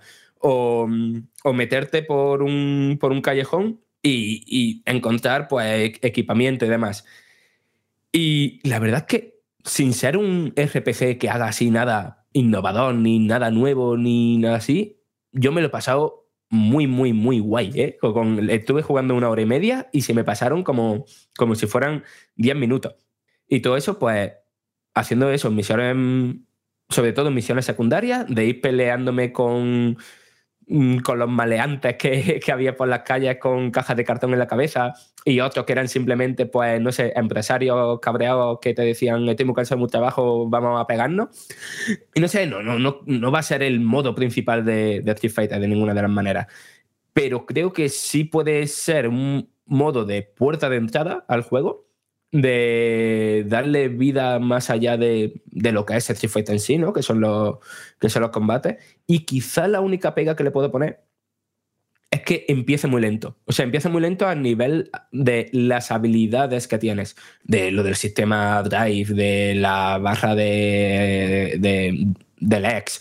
Eh, todas esas cosas las vas desbloqueando en este World Tour poquito a poco. Así que al principio, lo mismo para los jugadores que jamás han tocado un título de lucha, pues viene genial. Pero para los que tengan un poquito de experiencia, aunque sea, esas primeras horas se le van a hacer en plan de mm, me faltan habilidades ¿no? para hacer esto más entretenido. Pero más allá de eso, no sé, me ha parecido muy gracioso. Es que después es muy gracioso el juego también. En plan, eh, ahí te encuentras a un personaje que se llama Chuli, ¿no? Que, que es como una chica que va haciendo, que es fan de Chun-Li y va haciendo cosplay de ella, y eso, y se llama Chuli, o referencia a eso, a la cultura de Street Fighter, ¿no? Cerca de donde está Chun-Li, hay un personaje que se llama Daigo, y pues eso ya lo recordaréis todos de ese gran momento de que protagonizó el pro player con, en el Evo, ¿no? Con, con Chun-Li. Y no sé, he, he probado poquito, evidentemente. Eh, no sé cómo será la experiencia completa, pero a mí personalmente me pinta muy, muy interesante y, creo que puede llegar a interesar a, eso, a la gente que en la vida ha tocado un Street Fighter. Y eh, por ahí va también la otra cosa. O sea, quien quiera saber cómo es Street Fighter para alguien súper experto en los juegos de lucha, que vuelva al podcast o al texto que hizo Carlos Leiva hace unos meses, que él el que entiende un mogollón de la cosa de los combos. Yo voy a hablar desde la perspectiva de, yo he jugado bastante en su día a Street Fighter 4, pero eso ya se me ha olvidado. Y prácticamente no, no soy un experto en juegos de lucha, ¿vale? Y entonces te lo puedes pasar guay con Street Fighter 6 si era un jugador como yo, ¿no? Que ha tocado, evidentemente, se ha hecho unas pachangas al Tekken con los colegas, ya jugaba al Soul Calibur, al Mortal Kombat, pero nunca de manera de, pues me, me he echado 200 horas en el modo online. Pues sí, eh, y eso es sobre todo gracias, o sea, es, por, dos motivos. Por un lado, porque el Fighting Downs, ¿no? que es este modo donde se alojan un mogollón de, de sus modos de juego, es que es completísimo, que sí, que está el, modo arcade tradicional, ¿no? que es este en el que te van contando la historieta de los 18 personajes que, con los que sale el juego que tiene evidentemente eh, el modo versus de toda la vida, tanto de, en solitario como en doble, que tiene evidentemente el salón de entrenamiento tradicional, que tiene los desafíos de combo, pero es que después hay una guía para cada personaje que para que haga una idea de cómo es, es como cuando te ves en YouTube un tutorial ¿no? de cómo se usa cada personaje, pues te dice las mismas cosas, solo que te dice, vale, ahora pruébalo tú. O, o te dice, y esta habilidad eh, la puedes usar eh, en este contexto y en este otro contexto. O sea, y eso para cada uno de los personajes. Y a mí me parece eso mm, increíble. Pero es que aparte tiene muchas cosas de, de pachangueo, ¿no? Como de para el jugador que, no quiere estar en plan playa. Hay un, como un modo, creo que se llamaba eh, versus alocado o, No, batalla extrema, batalla extrema. Que era básicamente de, de poner reglas locas a los Super Smash 2. Y a mí me ha parecido súper, súper divertido, vaya aparte de por todos estos modos, eh, por lo que yo creo que a un juego que se puede recomendar a cualquiera que simplemente le llame la atención es por el tema de los controles. Por un lado, hay unos controles que en plan de son de pachangueo total, ¿no? Que básicamente aporreas botones y pasan cosas. Pero después, el otro, que es el control moderno, es como una especie de Super Smash 2 ¿vale? De lo típico de según el botón y la dirección hace una cosa u otra y según la combinación de botones y la dirección, pues distinta habilidad y demás. Pues eso, como un Smash Bros, pero más complejo y entonces eh, sí tiene menos habilidades a tu disposición, porque evidentemente no, no caben todas en esa combinación de botones, pero a la vez te, te permite preocuparte de lo que creo que es la clave de, de Street Fighter 6. Que la clave, tanto para los novatos como para los nuevos jugadores, que sin entrar en profundidad, el sistema de combate está hecho de, manera que sea todo un. Este ataque contrarresta al otro y esto otro contrarresta eso. Entonces, hace que la habilidad, en vez de estar en la rapidez a la hora de ejecutar los combos o en tu capacidad de recordar esos combos, hace que la clave esté en la estrategia, en en pensar de, manera táctica y de manera muy rápida. Y eso a mí, mm, de verdad, que, me ha conquistado. Que es que en total jugué tres horas a Street Fighter 6 y se me pasaron en un suspiro. Y vaya, y a todo esto que yo jugué, hay que sumarle que, va a salir con un modo online que tiene pinta de ser también tremendo y que artísticamente, a que yo entiendo que mucha gente quiere jugar a esto simplemente por cómo se ve y cómo se escucha. Y es que es increíble. Que por cierto, el cómo se escucha, hay una cosa que a mí me dejó loco. O sea, que, que me dejó en plan de no me, no me puedo creer que esto funcione. Tú puedes activar unos comentaristas que están en inglés. Ojalá estuvieran en español, pero no solo están en inglés. Y activa esos comentaristas y empiezan a, a comentar cada una de las jugadas que, que, está haciendo como, como si fuera eso, un comentarista de, de, de eSport. Y funciona perfecto. Y eso logra que, aunque sea un bancazo, te sientas como como si estuvieras en un estadio y como si todos te estuvieran viendo a ti. Y, es una sensación muy, muy, muy, muy, muy guay. No sé, hacerme las preguntas que queráis, pero yo creo que la ilusión con la que estoy hablando por este juego, sin ser yo nadie de juegos de lucha, creo que dice bastante del juegazo que se nos viene. Eh, cuando lo estuvo comentando Carlos el otro día, me dio la sensación de que si es cierto que Street Fighter V eh, pues revolucionó el panorama de lucha, salió como salió, faltó contenido para un jugador, esto que nos estás comentando eh, suple y soluciona este problema que se le achacó tanto al primer juego, sino simplemente te están dando la opción de que tengas un mini RPG en mundo abierto para que aprendas a jugar y aprendas a controlar a los personajes, te identifiques con ellos y que sirva como bien dices, ¿no? como puerta de entrada al mundo al género de lucha y ahora que dices que también tienen como mini tutoriales o introducciones interactivas que te permitan sacarle partido a las maniobras únicas eh, a cada personaje, Ojo, pero yo creo que este lo están planteando de una manera muy inteligente, pero al mismo tiempo me abruma porque me estoy viendo un juego de lucha que tiene tanto por ofrecer, con tantos modos, con tantos formatos, con tantos personajes, que o te centras en un par de ellos o si no acabas completamente loco. Y aquí viene eh, mi pregunta. De los personajes que has probado o de tu propio personaje, si lo puedes llamar así, eh, que has diseñado, ¿cuáles son tus preferidos? ¿Cuál es el que más, te gusta? ¿O qué tipo de mecánicas son las que más te han impresionado de, este, de esta nueva entrega? Vale, no diría que es el que más me gusta. Hay, el que más me gusta, ahora después lo miro. tengo que hacer el. Checking, no, sí, sí, la, revisión. Para ver cómo se, cómo se llamaba. Pero el que más me sorprendió es uno que es nuevo, que se llama eh, JP, si no recuerdo mal. Y tiene pinta de ser muy complejo de utilizar bien, pero me pareció tan distinto a cualquier otro personaje de Street Fighter que haya jugado porque juega mucho a atacar a distancia, invocando como unas mm, bolas moradas, de confundir al rival, ¿no? De, de, hacer un ataque que el ataque no le impacte en ese momento y le impacte a los dos segundos, ¿no? Y cositas así que, a mí me ha parecido súper, súper, súper atractivo. Y el otro que me gustó muchísimo, tanto por, porque a nivel de personalidad desprende simpatía y por lo ágil que es y porque casi todos sus movimientos acaban como, ay, me tropiezo, pero te meto un sopapo que flipa, es un nuevo personaje que se llama Lily, que me ha encantado. O sea, si me pongo a tope con Street Fighter 6, yo creo que si me maineo, o, o sea, si me centro en uno, va a ser ese. Y me quedé con ganas de probar en más profundidad eh, Jamie, que, o sea, me mola mucho porque como que sus ataques se basan en, en ir bebiendo y conforme más bebe, más, borracho y más, pega, ¿no? Sí, sí, sí. Y ese me quedé con ganas de probarlo porque al final no, no me dio tiempo.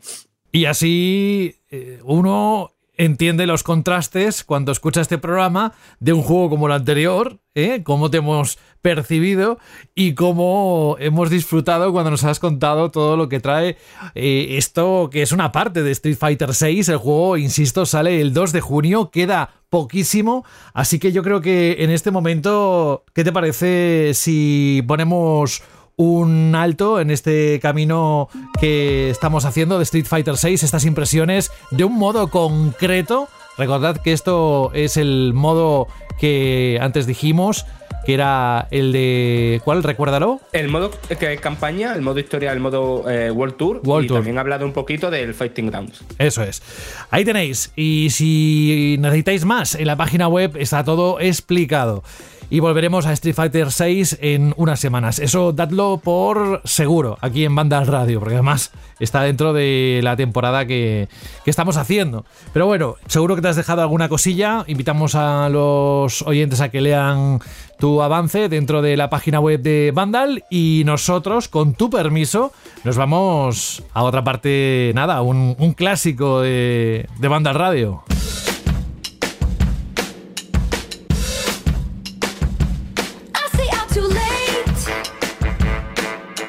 Tenemos cinco audios. El último ha llegado, nada, hace 10 minutos.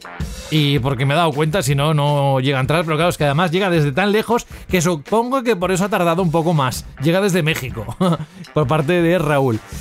Bueno, vamos con la pregunta Shirley, recordando la anterior, Alberto, para que la tengamos fresca y sepamos situar luego lo que nos vas a contar y lo que nos van a responder los oyentes. Pues sí, la semana pasada os preguntábamos por esa eterno, ese eterno lamento de nuestro compañero y amigo Jorge, que eh, siempre nos dice que falta creatividad en el mundo de los videojuegos. Por eso os preguntábamos cuál era el videojuego más original al que habíais jugado. Y una vez más, os agradecemos la participación.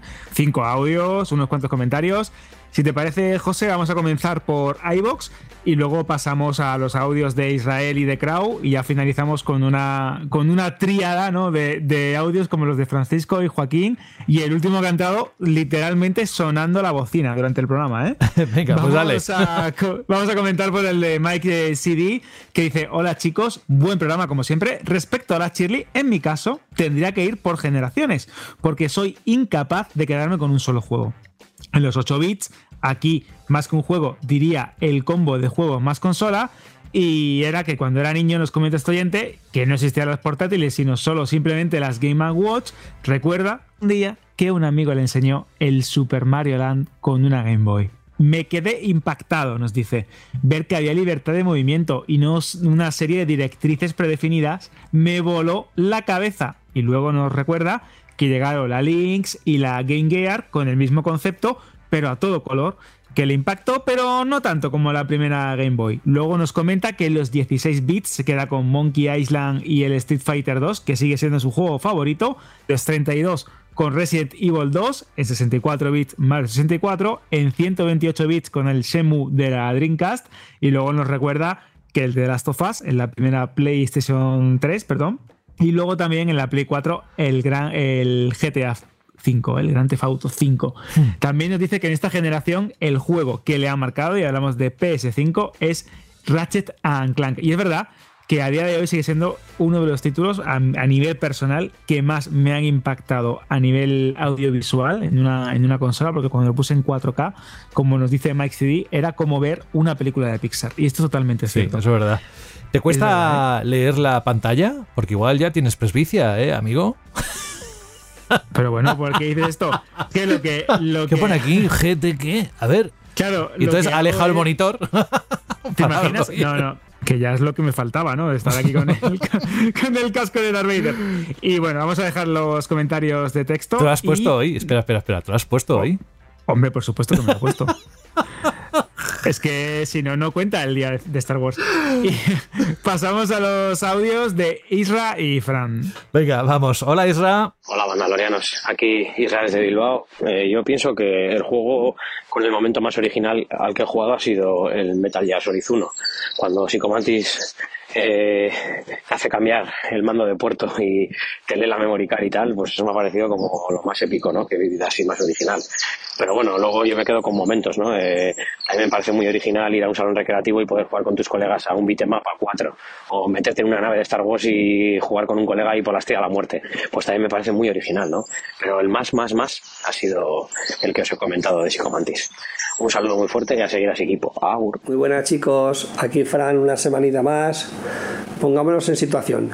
Hideo Kojima en su casa, tranquilito, pensando y sacando ideas para su futuro nuevo juego.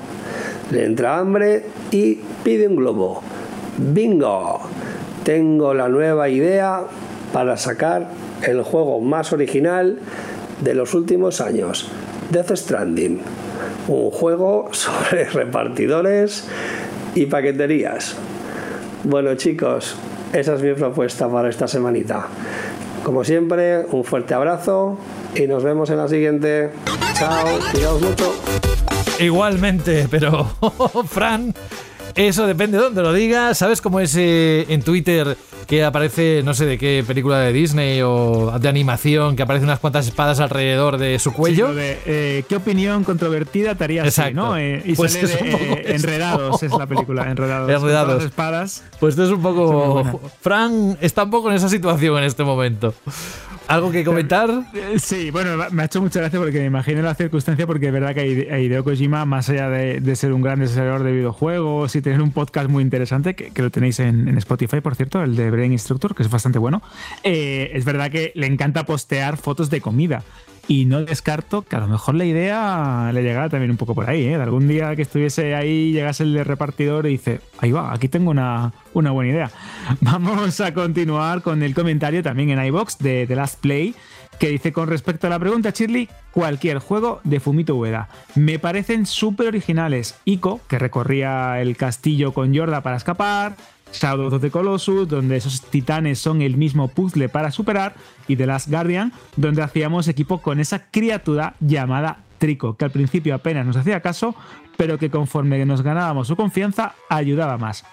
Creo que este creador saca pocos juegos, pero cuando saca uno tienen una originalidad e identidad única.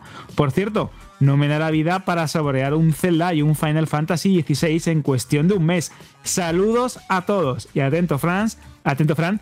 Chiste, ¿por qué Ganon no entra a internet? Puntos suspensivos. A ver, venga, no podía faltar un chiste.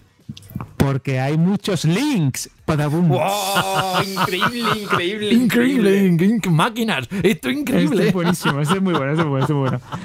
Eh, ya para antes de escuchar los audios de Pedro, de Oli y de Raúl, vamos a finalizar con el comentario de Zastiu, también en iBox, que nos dice: Para mí, el juego más original de los últimos años es el In- Inscription, un juego de cartas que no me deja de sorprender. Nos comenta este oyente. Bueno, pues vamos a, a escuchar ahora sí a Pedro, a Oli y a Raúl, que por cierto Raúl es el último correo que decía que venía de México y dice un gusto poder saludarlos y agradezco los chistes que cuentan en el podcast porque son bromas muy sanas y que puedo disfrutar con mi hijo. Dice, me encantó especialmente el chiste del número 59. ¿Qué, ¿Qué chiste es ese? Ah, Tienes que escuchar el programa correspondiente. No lo vamos a revelar aquí. Pues vamos a ello. Pedro, Oli y Raúl. Hola. Ah, hola, buenas, soy Pedro, es mi primer mensaje a Vandal. El juego, uno de los juegos que, que más originales me ha parecido a lo largo de toda mi vida ha sido Killer 7 en GameCube. En su momento lo definía como uno de los juegos que podría haber hecho Quentin Tarantino, porque el- pf, la historia, el estilo gráfico, el apartado sonoro, todo me voló un poco la cabeza. Y segundo, os quería decir que muchas gracias por comunicar de esta manera y, y no utilizar un lenguaje sexista, ni mucho menos, porque aunque parezca que no, es un poco difícil de encontrar dentro de los videojuegos. Gracias. Buenas chicos y chicas de Vandal, aquí Oliver una vez más. Pues para mí el juego más original fue Silent Hill, ya que te proponía un survival horror totalmente diferente, donde tenías que ir básicamente jugando casi a ciegas, ya que tenías esa niebla espesa, esa ambientación, esa radio que te avisaba de los enemigos cuando los tenías cerca y tú no los podías ver. La- el tema de que si jugabas con la linterna encendida los enemigos te podían ver, pero si la apagabas no te veían, pero tú no los veías a ellos. No sé, eh, Keich- Keiichiro Toyama, me parece que era el creador, eh, lo- se sacó un buen as debajo de la manga con este, con este tipo de juego. Pero venga, venga chicos, un saludo. Hola amigos de Vandal, un saludo desde México. Eh, sobre la chile pregunta, un juego que me pareció muy innovador y con mecánicas muy padres fue el It Takes Two. Eh, es un juego que disfruté mucho, jugarlo con mi esposa, muy divertido. Cada nivel, cada escenario era muy diferente. Cuando nos pasó lo del elefante, que bueno, la elefanta, este, pues sí nos quedamos así de que "Ah, no, no sabíamos que iba a pasar eso. Entonces, un juego muy recomendable y que lo conocí gracias a, a que hablaron muy bien de ese juego ustedes. Entonces, saludos, bonito día. Ahí estaba Raúl, gracias Raúl, desde tan lejos un abrazo y un saludo para tu hijo y tu mujer. ¿Y algo más que quieras comentar al respecto de la antigua Chirly pregunta, Alberto? Bueno, pues que quería compartir cuál me parece uno de los juegos más originales a los que he jugado nunca, que Venga. es el Deep Ribbon. Seguro que os recordaréis este videojuego musical de la primera PlayStation en el que podías abrir la consola, se quedaba cargado el juego en la RAM de la propia máquina de Sony, podías meter un disco de música al que tú quisieras y automáticamente el juego generaba como unas plataformas y unos sistemas de juego en base a la música. Este título en su momento me flipó porque eso de abrir la consola, que el juego se quedase precargado ahí en la, en la máquina, poner un disco de música y ver cómo cambiaban las plataformas, porque encima era un juego muy minimalista, era, eran líneas blancas que generaban el personaje protagonista, que era como una especie de conejito, y las plataformas se generaban pues como, para que os hagáis una idea, estas típicas ondas sonoras ¿no? que aparecen cuando estés escuchando música en algunos reproductores o incluso en las típicas máquinas ¿no? que te mantienen eh, con vida o te controlan el pulso, estas que generan así unas ondas muy particulares, pues así, pero se generaban plataformas y obstáculos en el juego, siempre con un fondo negro en base a la música. Y este juego eh, me volvió completamente loco. Es verdad que a nivel de mecánicas pues era un poco limitado, era un poquito, vamos a decir, simple, pero me parecían increíbles. Y este sistema también se aprovechó en juegos como Monster Rancher, que también te permitían eh, poner el, el disco y te generaba como especie como de Pokémon en base al CD que metías. Bueno, era una auténtica locura.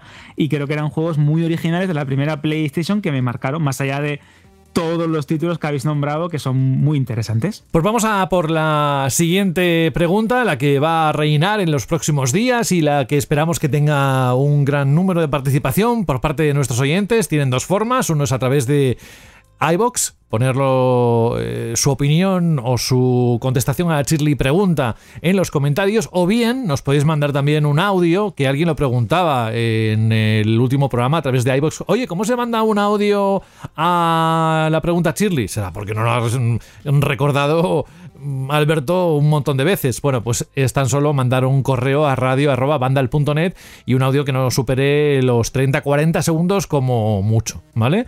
Y a partir de aquí, ¿cuál es la pregunta que has pensado, Alberto? Pues teniendo en cuenta que la semana que viene tenemos un gran acontecimiento Oh, del mundo del videojuego. Y queremos un poquito de lágrimas Sí. guiño guiño en relación a ese título. Y es que os queremos preguntar en celebración del lanzamiento del nuevo título de Zelda Nintendo Switch, ¿cuál es vuestro juego preferido de la saga Zelda? ¿Qué recuerdos tenéis de esta gran Uh. licencia de Nintendo? Creo que puede dar para momentos nostálgicos. Yo creo sabéis. que mucha gente va a mandar audios, ya verás.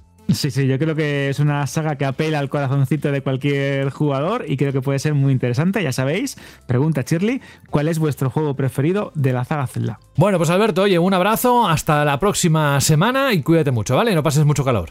Hasta la semana que viene, un fuerte abrazo, adiós. Adiós.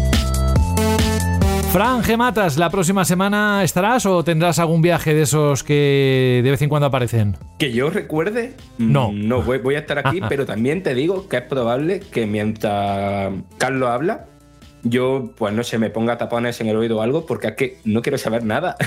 A ver, bueno, va. También es, es entendible, pero luego, que ¿cómo le vas a preguntar? No le vas a preguntar nada, claro. Bien, eh, oye, que disfrutes de lo que queda de semana y la próxima, pues eh, tienes que empezar el lunes pensando, esta semana es histórica, vamos a tener un juego de la saga Zelda, así que, o de la saga Zelda, como dice Alberto. Eh, mira que eres malo, ¿eh? Mira que eres travieso, ¿eh? Un abrazo y hasta dentro de unos días, ¿vale? Venga, un abracito a todos. Chao. Aunque no hay ningún momento superable al que protagonizaste tú con tu perro, que por cierto lo subí a Twitter, está en la cuenta José de la Fuente, todo junto. Creo que es el último post, el último tweet, yo no suelo retuitear ni tuitear mucho. Me gusta leerlo, pero no, no me gusta escribir nada. Y me queda Jorge Cano, que ha estado ahí atento a todo y atento a todo y atento a otras cosas. Estoy convencido. Próxima semana Zelda y supongo que algo más, aunque con ese plato fuerte ya casi hasta podríamos hacer uno un, un programa especial Zelda. Sí, yo creo que va a haber tanto que hablar que va a dar para hacer un programa de dos o tres horas solo. Así que bueno, Mm. a ver qué más, qué más ocurre los Venga. próximos días. No nos quedan tantos programas, ¿eh, Jorge? Eh, Uh, estamos en el eso. programa 36 y eh, este mes, el próximo y poco más. O sea que... muy, muy pronto te has ido tú de vacaciones, ¿eh? Menudas ganas tienes. No, no, no, no, no, no. No, si lo digo por el número. Sí, sí, y además quedan unos programas muy potentes porque sabes que es cuando sale toda la información y o sea que, que digamos que nos quedan muchas emociones por vivir juntos, pero que, que tampoco son tantos, tantos casi, programas. Casi te ha falta decir que te vuelve el culo a playa. Con la temperatura que hay, que aquí no sé, en Madrid, que supongo que es igual, pero 23, 24 grados, yo le decía a un compañero hoy, es que ya se puede ir a la playa perfectamente. El agua igual no está para bañarse, pero disfrutar de la playa se puede. En fin, que un abrazo, Jorge, y hasta dentro de unos días, ¿vale? Hasta la semana que viene. Chao.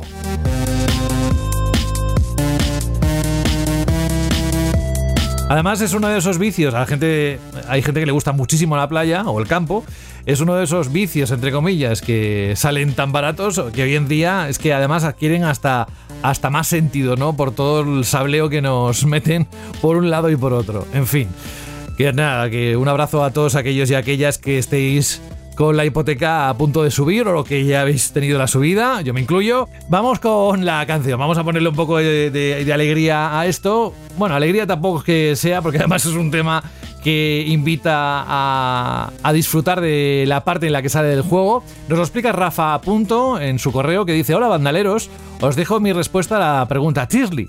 También os comparto un tema de eh, Plague Tale Requiem. Esa es la parte que me gusta, Rafa. Em, dice que en los compases finales del juego sabe sacarte una o muchas lágrimas. Tremenda banda sonora original y tremendo juego. Un saludo y gracias por el programa. Pues no te puedo decir que estoy de acuerdo contigo. Con la banda sonora así, porque el tema lo he escuchado, evidentemente, y, me parece precioso. Pero con la parte del juego, a pesar de que dije que lo tenía ahí dentro de mi lista, lo, lo sigo teniendo, ¿eh? Pero es que no he podido. Es que cada vez que quería ponerme salía un juegazo. Y no se puede todo a la vez. En fin, que os dejo con la canción Brother que tiene mucho sentido eh, para lo que sabéis que hay en la trama de tanto del primero como del segundo y que la próxima semana volvemos aquí. Saludos de José de la Fuente, un abrazo muy grande, abanicaos, refrescaos, hidrataos porque las temperaturas son altas y disfrutad de ese tema, ¿vale? Adiós.